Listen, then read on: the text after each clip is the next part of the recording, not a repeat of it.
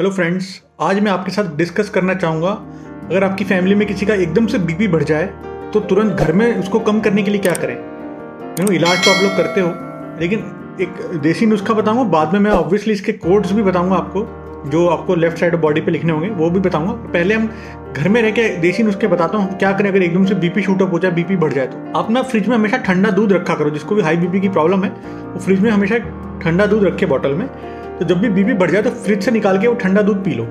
जब आप फ्रिज से निकाल के ठंडा दूध पी लोगे तो आप देखोगे एकदम से आपका बीपी लो हो गया, एकदम से बीपी कम हो गया। अगर आपको दूध से एलर्जी है या दूध नहीं पसंद है तो क्या करो?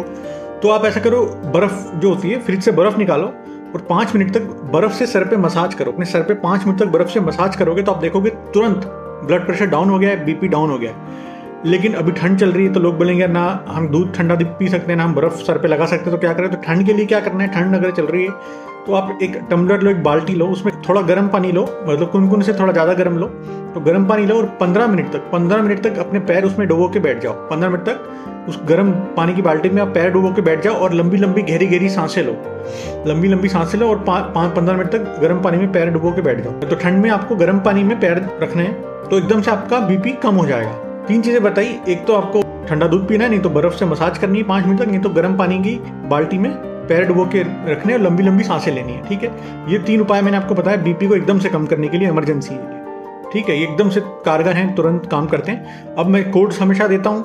तो कोड्स भी देता हूँ जो राइट साइड राइट हैंडेड लोग हैं, वो लेफ़्ट साइड ऑफ़ बॉडी पे लिखेंगे और जो लेफ़्ट हैंडेड लोग हैं, वो राइट साइड ऑफ़ बॉडी पे लिखेंगे कोड्स को। तो पहला जो कोड है, वो हाई बीपी और लो बीपी दोनों के लिए बराबर यूज़ होता है। हाई बीपी वाले भी लिख सकते हैं लो बीपी वाले भी लिख सकते हैं। उसको बीपी को रेगुलेट करता है ये।